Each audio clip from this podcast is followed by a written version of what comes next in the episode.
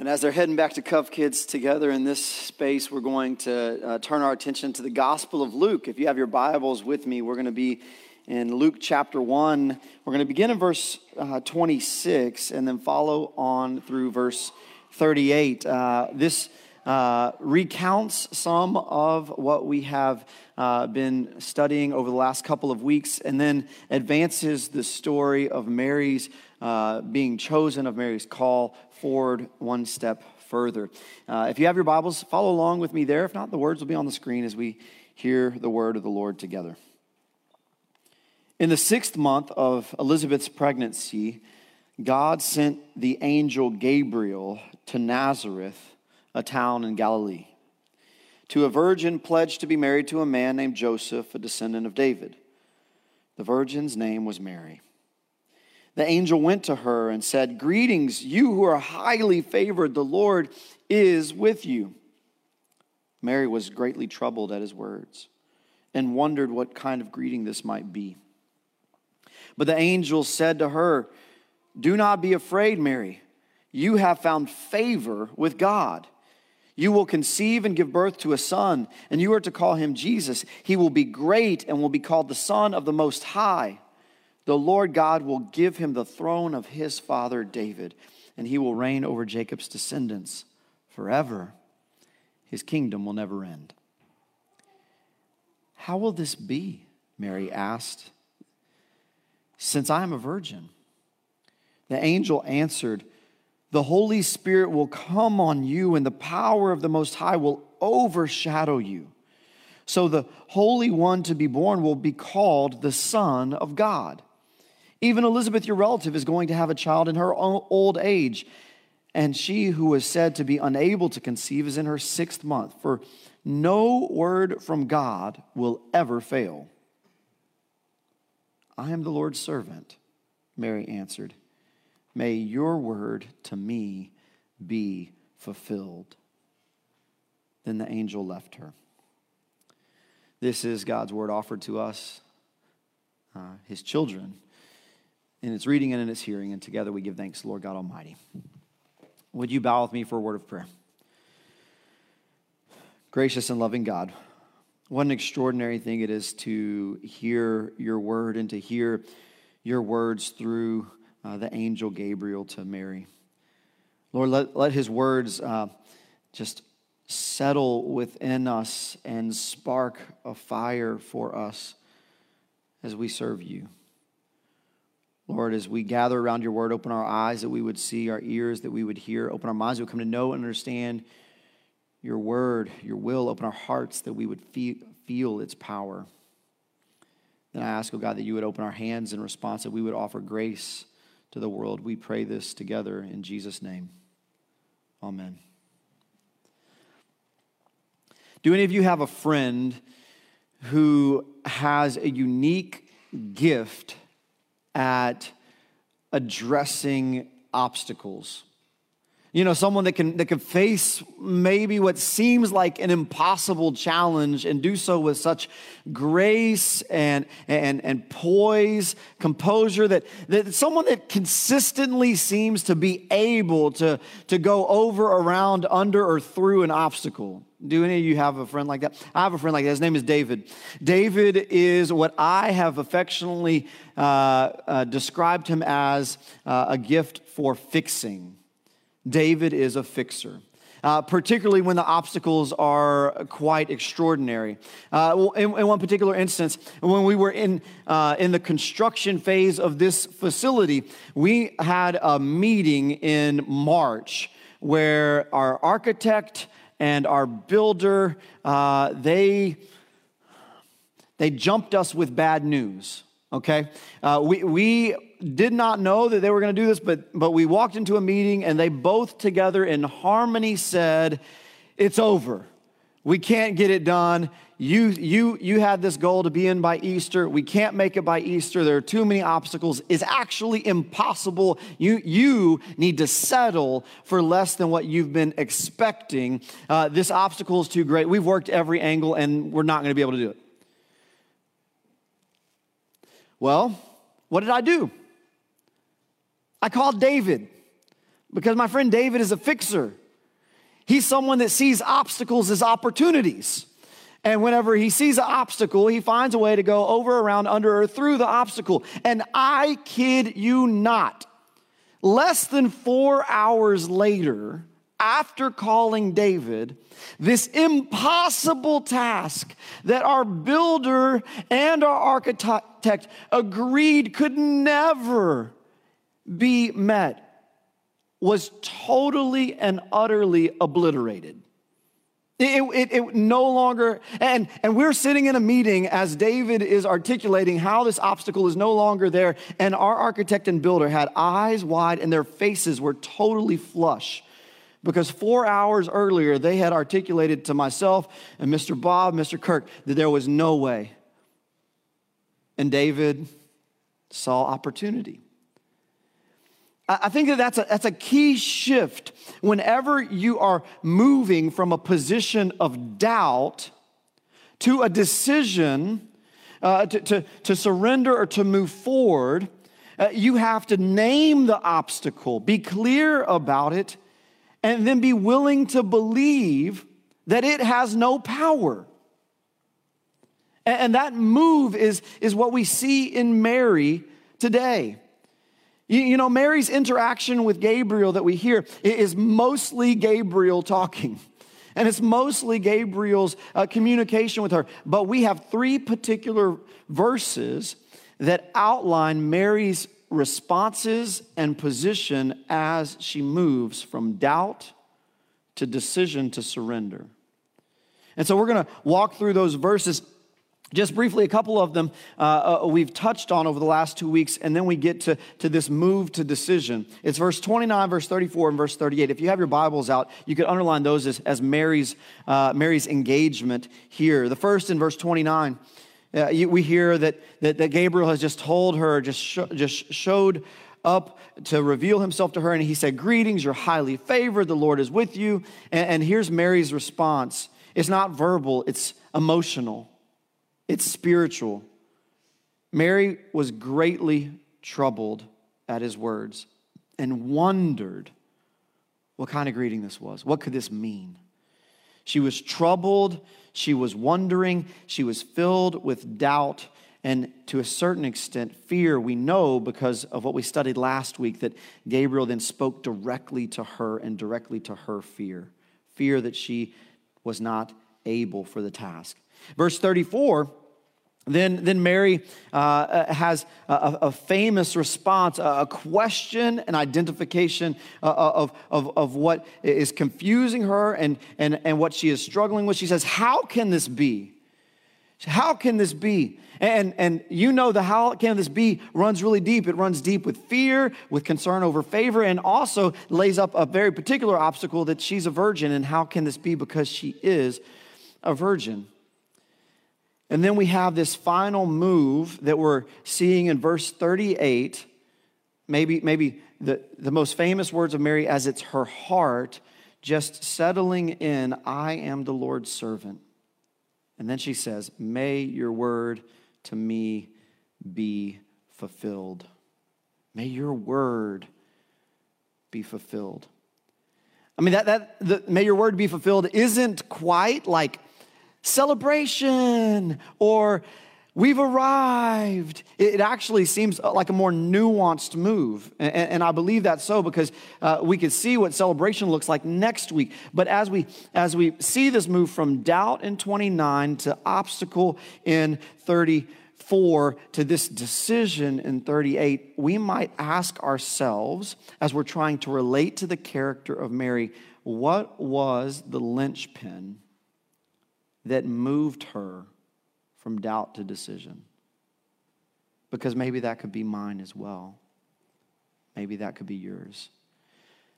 You see, Mary was called, chosen to carry Christ into the world. And, and, I want you to hear that and, know uh, and be reminded that you also are called, chosen by God to carry Christ into the world. So if you and Mary have that in common, that you're both called to carry Christ into the world, then maybe we need to wrestle with our own doubt and we need to walk through that deliberately, just as Mary did. But before we get to that linchpin, uh, critical moment of revelation for Mary, we first need to come to grips with the fact that it is okay to doubt to clearly name what those obstacles are. You, see, doubt is a part of our journey of faith. Let me repeat that. Doubt is a part of our journey of faith. Our faith is made stronger by, by the, the, the, work we do in naming our doubts to God because God meets us in the midst of our doubts, supplies for our every need there, and then we are strengthened in resolve in our faith. This is a gift of God. And I know that that might, might seem contradictory to some other things that you have heard over the course of your life. Some, some of us have heard uh, Christian leaders tell us that doubt is sin, that you cannot doubt. I'm here to tell you that when you doubt, it is sin if you sit in that doubt and settle there rather than actively pursuing God in the midst of your doubt. So, doubt in and of itself is not sinful. What we are called to is to no longer sit and settle with our doubt, but to name it to God and pursue what He has for us there. You see, wondering can lead to inactivity, emptiness, or maybe even a feeling of paralysis if we fail to seek God's assurance in the midst of our doubt. And so let's see how God met with Mary in her doubt as she moved to this decision. It's in verse 35. I believe that this is the linchpin for her as it is for many of us. And if we would just tap into what God has for us, uh, we would see extraordinary things happen. In verse 35, the angel Gabriel responds to her articulation of her doubt and, and the obstacle that's before her. And here's what the angel says to you and to me and to Mary The Holy Spirit will come upon you, will, will rest in you, will reside in you. And then get this and the power of God Most High will overshadow you. The power of God the Most High will overshadow you. I mean, that is good news. But because that, that's the kind of thing we need to hear, because if we feel like this is too big for us or we are too small for this, then, then we might need the power of God to overshadow us. Because if it was up to us, our own capacity, our own ability, our own, our own will, we would fail and fall short over and over and over again. But when the power of God overshadows us, miraculous things can happen. That word overshadow is used two other times in, in, uh, by the writer of Luke. Uh, the writer of Luke wrote Luke and Acts. So Luke Acts is this continued narrative. And, and, the other two times that we hear this overshadowed language, both are, are related to the power of God at work. The first is in uh, Luke chapter 9, verse 34. This is uh, at the transfiguration. Luke 9, 34. While Jesus was speaking at the transfiguration, a cloud appeared and covered them. The, the, the power and presence of God, that word covered, overshadowed them, and they were even afraid to enter the cloud. God's power is awe inspiring.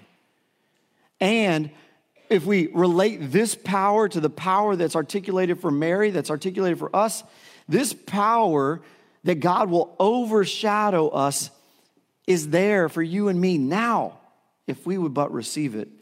And then, secondly, in Acts, I want to hear this. This is crazy. In, in Acts chapter 5, We hear about the way that the apostles are healing uh, in Jesus' name after his resurrection in the early church. And in, in Acts chapter 5, verse 15, we hear uh, uh, about the desire of the people in Jerusalem uh, to, to engage with the apostles, particularly Peter. And here's what it says As a result of all of these healings, people were bringing the sick into the streets and laid them on beds and mats, so at least Peter's shadow might fall on some of them. Just, just having uh, the, the, the shadow of Peter, which is the power of God at work in and through him, was enough to heal. And so, if, if, if that overshadowing is available for Peter, is there for Mary, what is it for us, and why do we not access it? This word power in the Greek. Uh, the, the, Old Testament's written in Hebrew, the New Testament's written in Greek. And, and so often, whenever we, uh, whenever we dig into what's there for us in the native language of the text, we realize that, that English just doesn't do it justice. It just falls short uh, of what, uh, what is being articulated uh, by God through His Word. And in, in, Luke chapter 1, we hear that uh, very thing taking place when we hear the word power. The word power in the Greek is dunamis, dunamis, power. Uh, it's a noun in the Greek, uh, it's a feminine noun.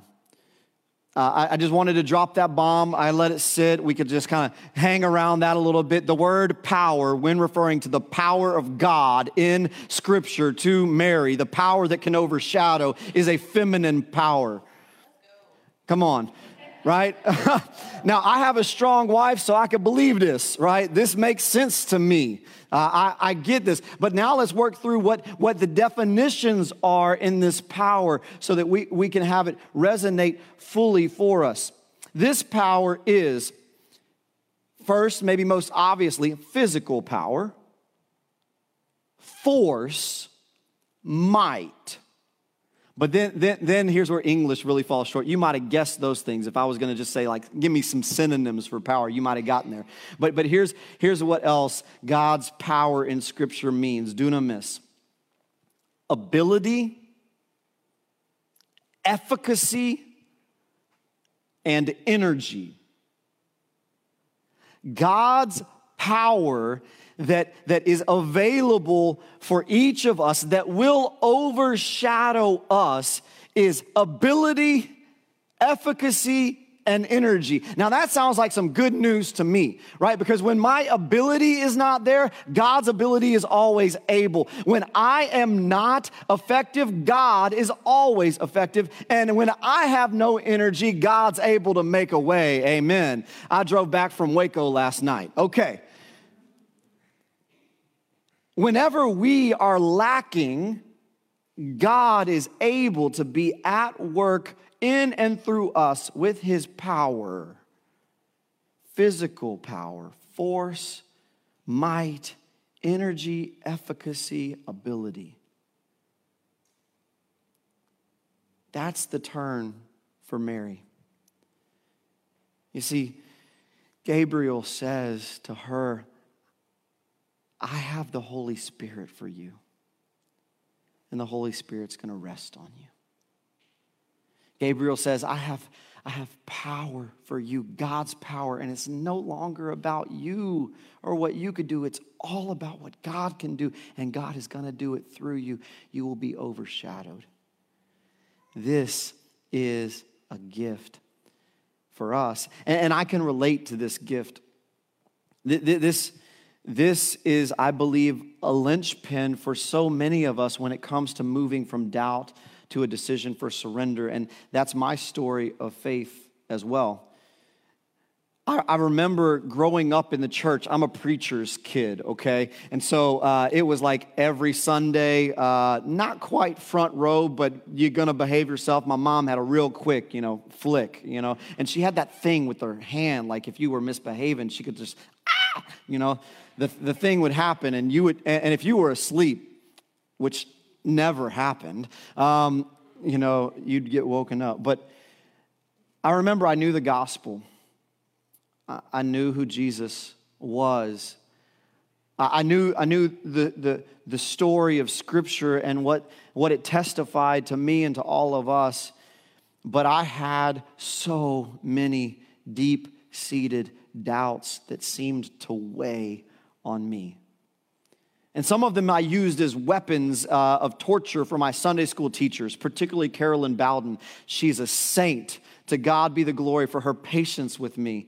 But, but, but I, I, had, I had doubts and obstacles. One of the obstacles that I, I knew settled within me is that this gospel message of Jesus, if you come to believe it, there's a natural response and responsibility that we have as Christians to, to, to engage with the world with, with love and grace and peace. And, and I didn't know if, if I was ready for that kind of responsibility.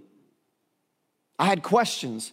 I had doubts. I, my, my, one, of, one of my primary doubts was how there's so much uh, suffering here and now, and yet Scripture teaches us that the kingdom of God is here and now. And how do those two things come together?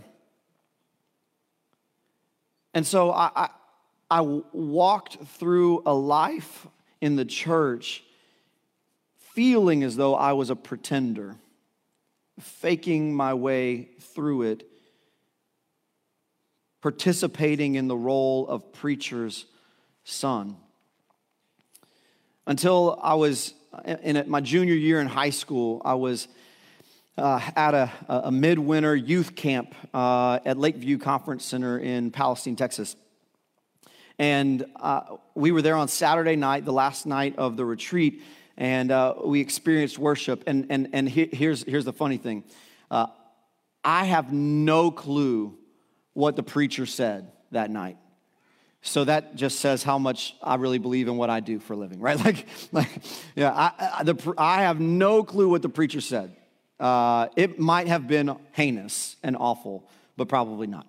Uh, I also don't even remember what song was playing.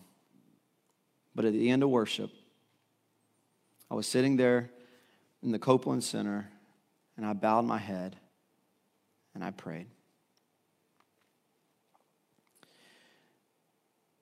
And as I was praying, I was confessing to God my doubts, my fears, all the struggles I had with what it would mean to be a person of faith. And then that confession turned to three simple words that I repeated I need you. I need you. I need you. Lord, I need you. I need you. I need you. And I remember in those moments, for the very first time in my life, the very real, powerful presence of the Holy Spirit came upon me. And I knew God. I knew God who was bigger than my doubts, who was bigger than my questions. And praise God who is bigger than me. I need you. And in that experience of the Holy Spirit, I knew of God's power. If God's power was enough to work in me, of course, God wanted his power to reign in others as well. And if we would take this verse 35 from, from Gabriel to Mary and hear this word from God for us today, not a word just for Mary, but a word for us. If you doubt, you're invited to believe and you're invited to confess that you need God. And in, in that need, here's what's going to happen the Holy Spirit will come on you, and the power of the Most High God will overshadow you. And it's no longer about you, it's no longer about what you can grapple with or grasp, but it's entirely about God. And how much God loves you and is calling you, choosing you to carry Christ into the world. This move from doubt to decision is our move as well that I invite you into today. Call upon the Lord. Say, I need you, God. And the Holy Spirit, God's power, is yours. Would you pray with me? Gracious and loving God, Father, Son, and Holy Spirit, we call upon your name when we are not able, when we are nothing. You are able, you are everything. Lord, we call upon your name, seeking your Holy Spirit to be present with us, amongst us, and in fact, in us. Holy Spirit, come. We need you. We need your power. We need your might to, to walk in this world as faithful servants following your Son, Jesus. So I pray, oh God, I pray, oh God, for this community of faith, for each and every soul that is within ear range of my voice, Lord. I pray on our behalf. We need you, Lord.